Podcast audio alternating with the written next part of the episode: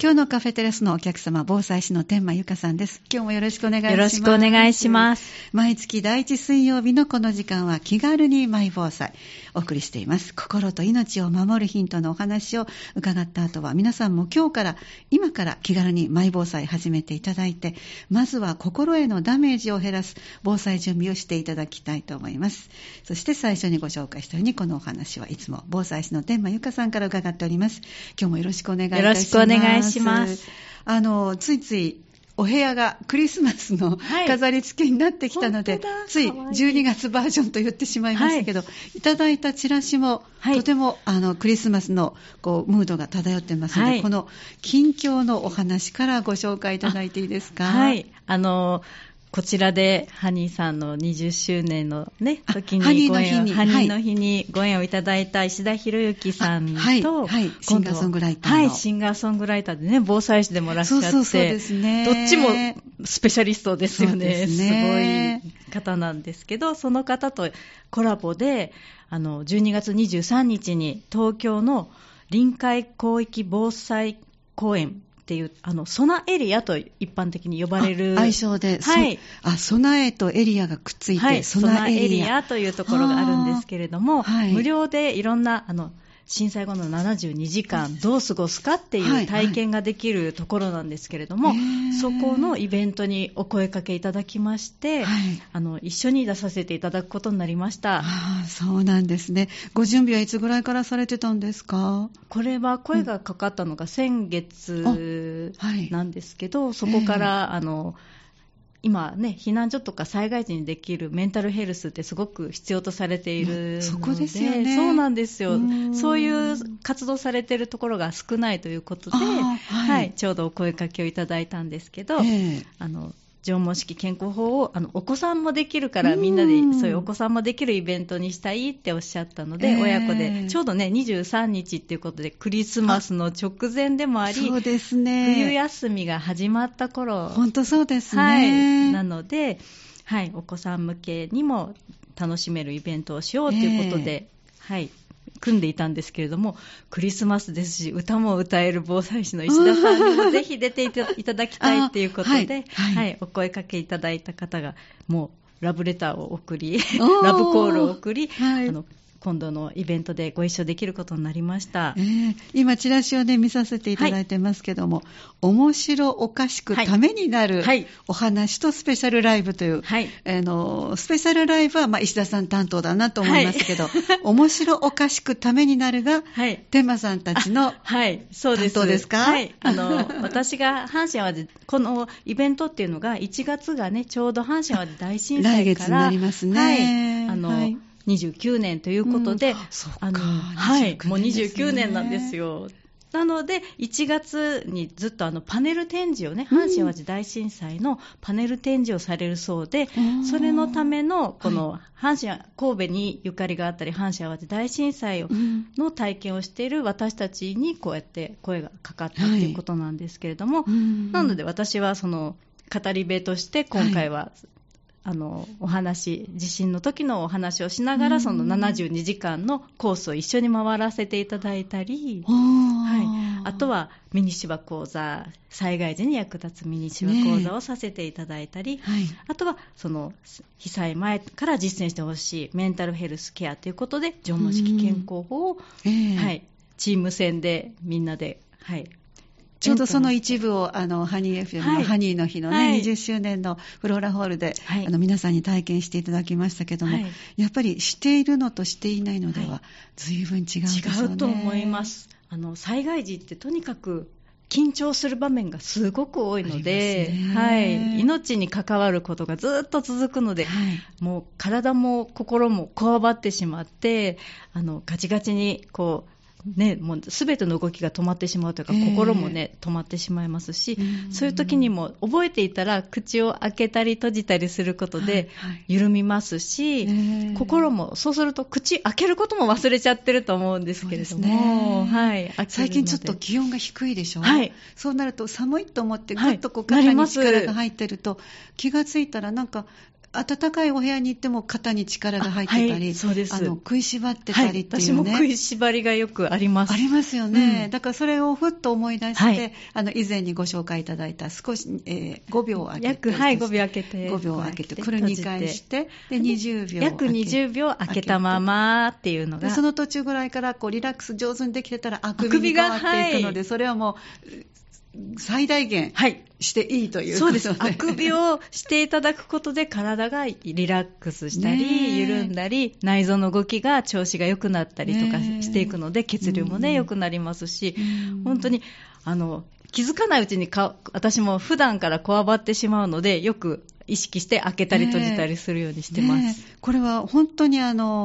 普段からしていると、はい、きっとその緊張の場面で思い出したらできることですよね、はいはい、そうですそうです。場所もいらないですし、ね、道具もいらないのがね、いつどこで被災するかわからないので、あれがなかったできないっていうのではね、意味がないので、本当に覚えていて普段からやっといていただくと、あそうだそうだっていうふうにで大きくあくびをするということはこう顎の関節あたりがこう開いて、はいはい、その刺激が視床下部って前も教えてくださった、はい、脳に直結してるわけですね。そうなんです。ちゃんと人間の体だってねよくできたもので食べたり飲んだり口開けたりね閉じたりすることは多いと思うんですけど、特にそのあくびをすることで視床下部の方に刺激がいってで視床下部っていうのが私たちが自分ではコントロールできないような脳の中はできないですね。できないですね。マッサージもできませんし ね、手術もしにくいような場所だそうです。そこを自分でこうほぐすことで血圧だったり内臓の動きだったりホルモンの状態だったりあと痛みを緩めたり、ね、こわばりだったり、いろんなところに影響していいようにその人の命に関わるところからこう調整してくれるという働きがあるそうです、ね、だからこの間もそんなお話も伺ったりスタジオでも何回か、ねはい、練習させていただきましたが、はい、またじゃあ1月が控えているということで、はい、東京で、はい、東京は結構福島とかも近いので、はいはい、かなりこう意識して防災のイベントはされていらっしゃいますね、はい、そうですねで揺れることもちょこちょこあるので、はいはいはい、関西よりは意識は高いと思うんですけど、でも何をしたらいいかわからないとか、準備まではしてない方も結構おられたりするので、はい、もうぜひこの機会にね、一緒にこう聞いてもらうだけでも心構えができたりとか、ね、あそうだやらなきゃっていうのがね何か行くだけでもいろんなアイデアが出てくるので、はい、もうよかったらね三田の方も帰省される方もおられるかもしれませんし、本当ですね、ちょうどこの時に東京にいらっしゃるようだったら、はいね、冬休みで旅行でディズニーランドの前にちょっと、帰りに寄っていただくとか、ね、そういう感じでちょっと防災も勉強してみようかなってね、楽しみながら無料ですしねこのあそうなんですねはいなのでぜひこれにまずは関わってくださる、はい、12月23日、チラシによると朝9時30分から、はい暖かい間の3時30分まで行われる、はい、ということですね、はいはい、これ以外にはどのようなことをこの1ヶ月はいろんな動きがありました？動きはまた防災訓練にも参加させていただいたんですけど、防災訓練ですか、はいはい、またその防災訓練がすごく素晴らしくて、毎回行くたびにやっぱりいろんな勉強になるんですけど、ポートアイランドの方また、ね、会議にも出させていただいていろんななんだろう会議の中でも皆さんの、ねいろんな意見が聞けたりとか あと、はいはい、マンション群なのでマンションの方にアンケートを、ね取られるということでそのアンケートの内容も大学の先生方が作られているような、はいはい、兵庫県の県立大学の防災関係の方がアンケートも作られていて、あこれって三田の方にもいいんじゃないかなと思って。どんな内容なんですか？やはり災害の時って隣の方もどんな方が住んでおられるかわからない、そうですね、はいってっていうのも最近増えてきてますよね。で外国の方だったりとか、そうなった時にどうやって助けていくかっていうので、はい、あらかじめどういう家族構成かがやっぱり知りたいそうなんですよ。はい、であとは障害の方がおられるのかとか、高齢の方がおられるのかとか、妊婦さんが いるかもしれない、じゃあそういうのを把握しておかないといざという時に、どういう援助をしていいかわからないということで、把握したいということでアンケートを、実施されてました。でもやっぱり回収率がすごく低いみたいで、課題は多いんですけど、で今っていろんなスタイルの、住み方があって、同じマンションであってもシェアハウスされてる方とかもいるみたいで、管理組合によってはね、それが禁止されてる場合も OK のところもありますよね。あるので、だからどれだけの多くの全戸に配布したとしても、やっぱりみんなの意見はなかなか集めるのって大変なんだなっていうのをすごく感じましたね。プライバシーの問題もね、結局そうですね、でそういう隣近所とのお付き合いが、苦手なので、もうマンションにしましたって方も、やっぱりいらっしゃいますよね。なので代表の方、防災担当の方がすごく熱心にね、いろんな方法で、例えば防災訓練で無事な時はこの黄色いタオルをかけてくださいねっていうマンションがあったりとか、無事ですって書いてあるね、でもそういう訓練もやっぱり参加されない方も多いので、本当にできたら参加していただきたいなって、改めて作っている方たちの、頑張りを見てたら、できるだけ、参加して協力したいなってすごく思いました。その他はどんな気づきがありますでしょうか。11月5日がね、ちょうど津波の日だったんですよ。そういう日がもう出来上がっているんですか。11月5日、これは何に由来するんだ。私ごめんなさい、把握してませんでした、津波の日ですか。津波防災の日って言って設定されていたので、日本中のあちこちでズームとかでそういう津波の防災の啓発するイベントがあったんですけど、これは有名な稲村の日ってご存知ですか。松明を持って、知らせたというね、もうニュースでもしてました。もうね、稲がもうこれからもう収穫が終わって、これがその庄屋さんのね収入になるっていうような場面だったんだけれども、村の人を守るためにそれを燃やして、みんなこっちに逃げるんだよっていう風にね、したって言われる稲村の日の、その津波が起こった日だったそうで、旧暦、稲村の日は旧暦の11月5日だったので、そうです。1854年のね、地震、津波、安政の南海地震による津波だったそうです。で多くの方が亡くなったので、津波てんでんこって言って、バラバラに逃げるんですよとかね、今でもね、大雨でも大丈夫かなって見に行って巻き込まれてしまったりとかもありますけど、もう津波の時はとにかく身一つで逃げて、家族は後から集合場所さえ決めとけばって言ってましたね。なので訓練がね大事だよとか、そういう普段からの呼びかけが大事だよっていうことも言われてましたし、あとは津波フラッグっていうのをご存知ですか。津波フラッグ、これをね、サンダーの方は海はないですけど、海水浴とかね、日本海も近いですし、行かれると思うんですけど、津波フラッグっていうね、赤と白の、結構ね明るい感じの旗なの で、目立ちますね。警報には見えないかもしれないんですけども、赤と白の旗がね振られていたら、それは津波が来るぞっていう合図なんだよっていうことも覚えておいていただきたいなっていうふうに。そうなんですね、旗全体を田んぼの田にこう区切って、対角線上に白と赤に塗り分けられてます、確かになんかこうちょっと楽しげに見えてしまうんですけ ど、これは津波警報、津波が来るぞって、海から上がりなさいっていうなるほど、はい、合図なので、楽しそうじゃなくて、それを見たらすぐに海の方から陸に上がって、さらに上の方に逃げるっていうのを知っといていただきたいなって、はい、改めて思いました。この間ちょうどフィリピン沖の、はい、ちょっと2日か3日続けて、ね、最近津波出ましたね、はい、揺れないけれども津波っていうことも、ね、あるので、はい、本当に海にいたりとかしたら分からなかったりするかもしれないですよね。でも津波って本当に5センチでも何センチでも足が触れてしまったりするとガーって引っ張られてしまう可能性があるので、触れないのが一番って言われていて、私がイメージしてるのがこう波って言ったらこう、はい、上下のちょぽんとくる大波小波の高さが10センチとかって聞いたら、はい、大したことないとか思うんですけども、はい、そうじゃなくってその10センチの、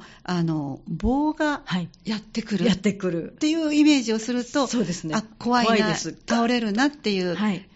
一山だけじゃないんですもんね、はい、あれは後ろにずっと続いてくるから、はい、で最後は引いていくときにそこに引っ張られるっていうことですよね。すごい力で引っ張られちゃうので、もうね、よく車とか木々だったりいろんなものが流れてくる映像、ね、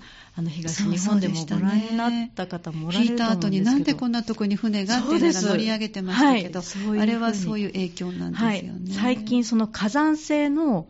ね、海底火山だったり見えないところでの噴火による津波だったりっていうのが、ね、よく鳥島とかでもなぜかわからないけど津波の警報がずっと出てたとかもね、フィリピンも、ね、朝起きたら津波警報が来てたみたいな感じになって、あんまり人事じゃないなと思ったので、知っておいていただきたいなって、そうですね、はい、思いました、はい、いろんな知らないことがまだまだ自分の身を守ってくれるのであるということですよね、はい、わかりました。ありがとうございます。じゃあちょっと一曲入れて、後半はヒント10を作ってくださっている、体験したからこそ伝えたい心と命を守る10のヒントの1にやっと戻ってきました、はい、1のお話を伺ってまいりましょう。今日は第1水曜日ということで、12月に入りましたね。第1水曜日は気軽にマイ防災をお届けしています。この時間のゲスト、防災士の天満由佳さんです。後半もよろしくお願いします。よろしくお願いします。前半はこの1ヶ月天満さんがいろいろと体験された中からヒントになる、そしてこれから行われるイベントなどのご紹介いただきました、昨年のハニーの日にご一緒してくださったシンガーソングライターの石田さんとご一緒に、今度は東京で12月23日、ソナエリア東京という、笑顔で会いましょうとなってますね、はい、クリスマスバージョンのイベントのご紹介いただきましたが、ではもともと私が、天満さんとお話を始めていた手元にある冊子、体験したからこそ伝えたい心と命を守る10のヒントという、この冊子は本当に阪神淡路大震災を、はい、思いがけずに体験してしまったという、そうなんです、ね、もう心の準備もない状況で、ないままで、でも以前はされてたと、はい、関東にいらしたから、神奈川に住んでいた頃はよく揺れていましたし、学校でも防災訓練をすごくよくされていて、でも怒るよ怒るよって、地震は来るよ来るよって言われていたので、心構えがすごくあったんですね、子供ながらに。だからやっぱりいいことなんですね。そうですね、備えとしていう意味で心構えができる、はいはい、心にこうね、ガードはあった気はします、ね、そうですね、はい、来るかもしれない、来るかもしれないって、揺れたらあってこう体がグッて力が入っていたので、よく来ちゃったかもっていう、はいはいはい、それを全く関西に引っ越してきた途端に全部鎧もされて、はい、あ、これで地震が起こらないところに来たって、ね、みんな思ってましたね、当時特にね、思ってました、はい、そこに1995年1月17日、はい、朝5時46分って、はい、本当に予期してない揺れを、はい、たまたまちょっと看病といいますか、はい、お祖父が、ね、入院しちゃっていたので、祖母が一人になるから誰か行ってって言って、だからご自宅でないところで被災をして、はい、そこからがなかなかの、はい、でも一番やっぱり思い出されるのは心の準備がなかったから、はい、もう何が起こったか本当に分からなくて、飛行機が落ちたのかなとか、トラックが突っ込んできたのかなとかいう考えしかなかったので、もう地震って分かったのがかなり後からだったんです。受け止めるのに、はい、もうちょうど一番ひどいところからすぐのところだったので、はい、余計でしょうね。そうだったんですよ、って少し離れた大阪の、私は豊中にいたんですけども、はい、その時に大阪吹田にいたんですけども、はい、その時にはあまり大きくない震度は出たんですけど、後で調整されて、はい、そうみたいですね。テレビはついていてって吹田の友達が、はい、そうですそうです、はい、だから活断層っていうのもそこから初めて聞くようになったりで、はい、その動きもね、はい、だんだんと被害も大きいのが分かってきたりというので、はい、私たちの場所はまだすごく揺れたけれども地震だとは分かったけど、はい、ど真ん中だったらなかなか、はい、あまりにも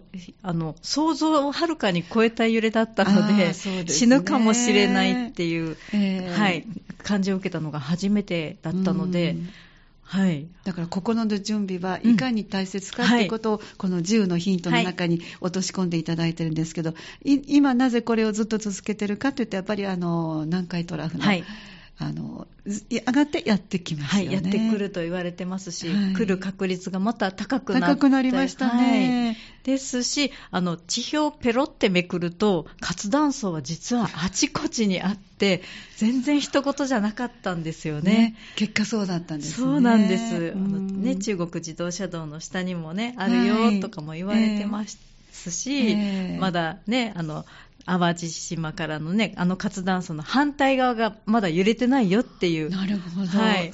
有馬高槻断層の山川って言ったら私たちの住んでるところだみたいな、はい、そっちが動いてないっていう、ねはい、話もあったりするので、本当にいつどこで何があるかはねわからないなっていう心構えは必要だなって思ってます、ね、だからそれを怯えるんではなくって、はい、そう思って心に落とし込んで、はい、いつ起きるかわからないから、はい、今できることをちょっと一つでもやっておこう、はいはい、そうするとちょっとだけ準備してるよっていう気持ちが、はい、落ち着く一つのね、はい、なりますね。なると思います、ね、ということで今日は1に戻って、はい、これを見ますとヒント1のところはですね、なんと先ほどのイベントにも通じますが、はい、体験談を聞くのが効果的。はい、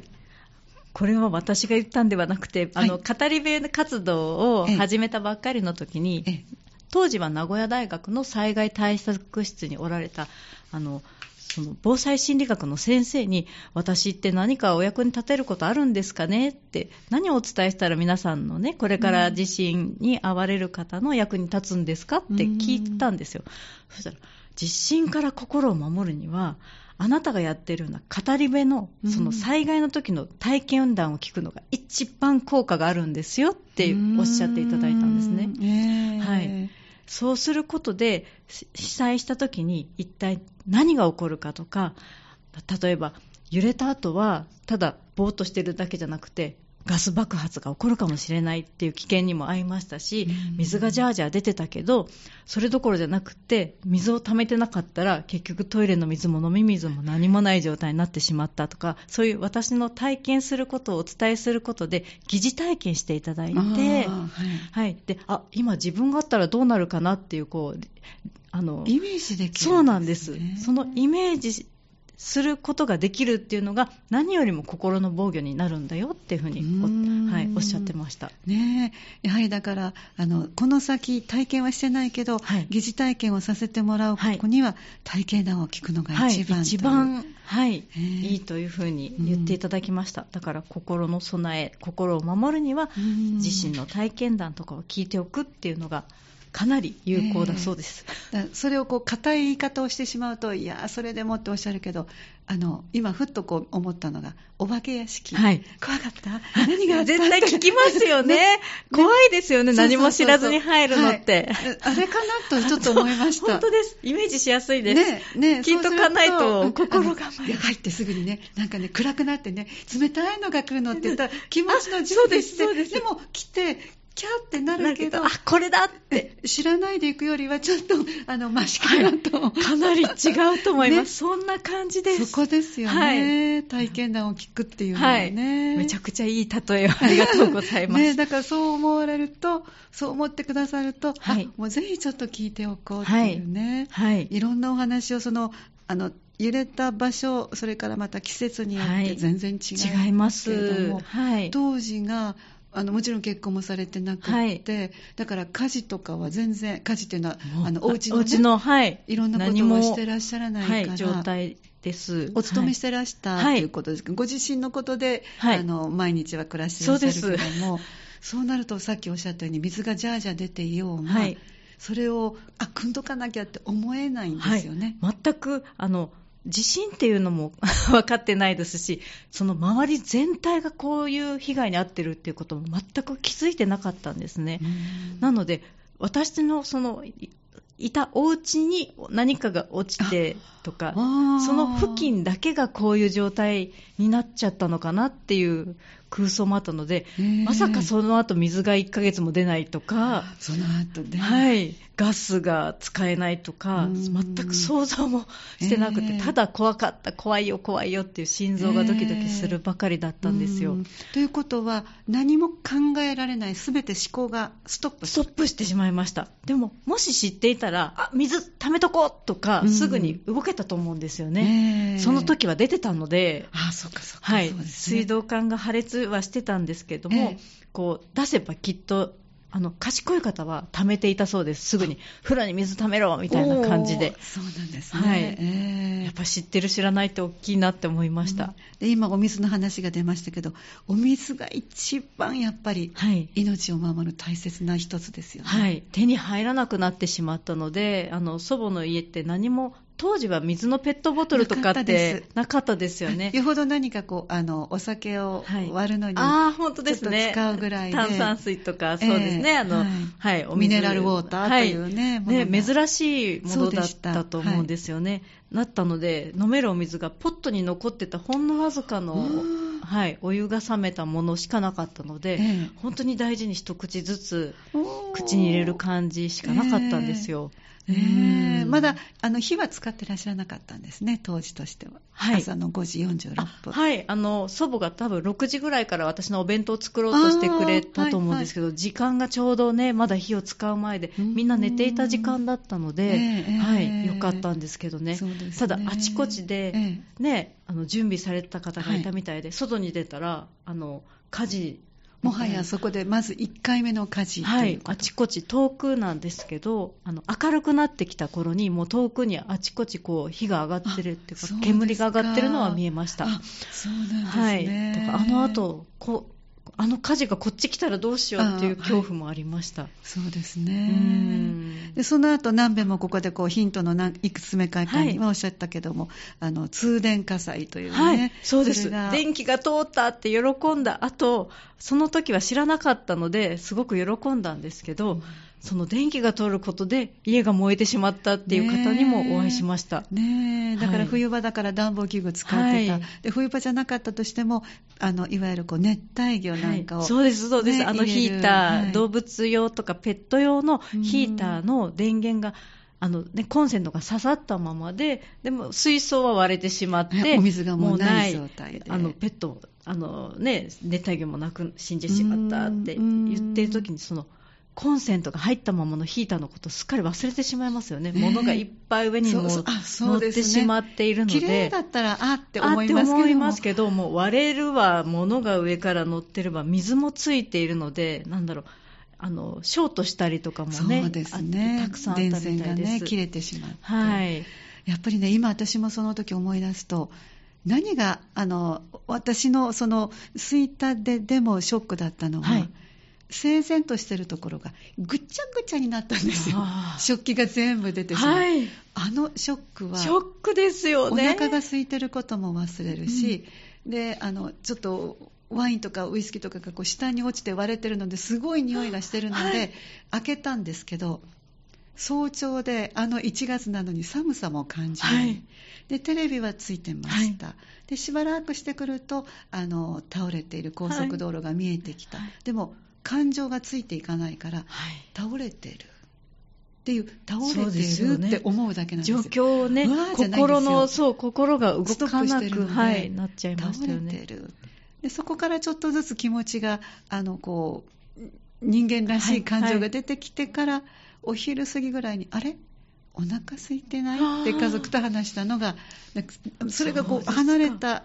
大阪の吹田ですらそうだったので、はい、当事者の皆さん方は、いや、もう私たち大人は全く喉に物が通らない状態だったんですけど、一緒に行動していた小学生の子たちは、はい、もうお腹空いたよ、なんかちょうだいって言われてましたね。子供は強いですね。すごいなと思いましたこんな状況でもご飯通るんだと思って、助けられますね、はい、笑顔とエネルギー、ね、はい、エネルギーを。ただ食べるものは何もなかったんですけど、物がね散乱してしまいましたし、電気もつかない、ガスもつかないで、あ、そういえば食べるものないねっていうのもすごく感じました、ね、今こうやってお伺いするだけでもいろんなヒントがそこに、はい、あ、常備してたらこれがいいなとかっていうのは、その後ね、いろいろ皆さんも感じていらっしゃると思うので、はい、ぜひなかなかもうお時間の関係で語っていただくことできませんが、はい、本当に折に触れていろいろとしていらっしゃるので、はい、皆さんも防災訓練とか、はい、そういうお話が聞けるチャンスには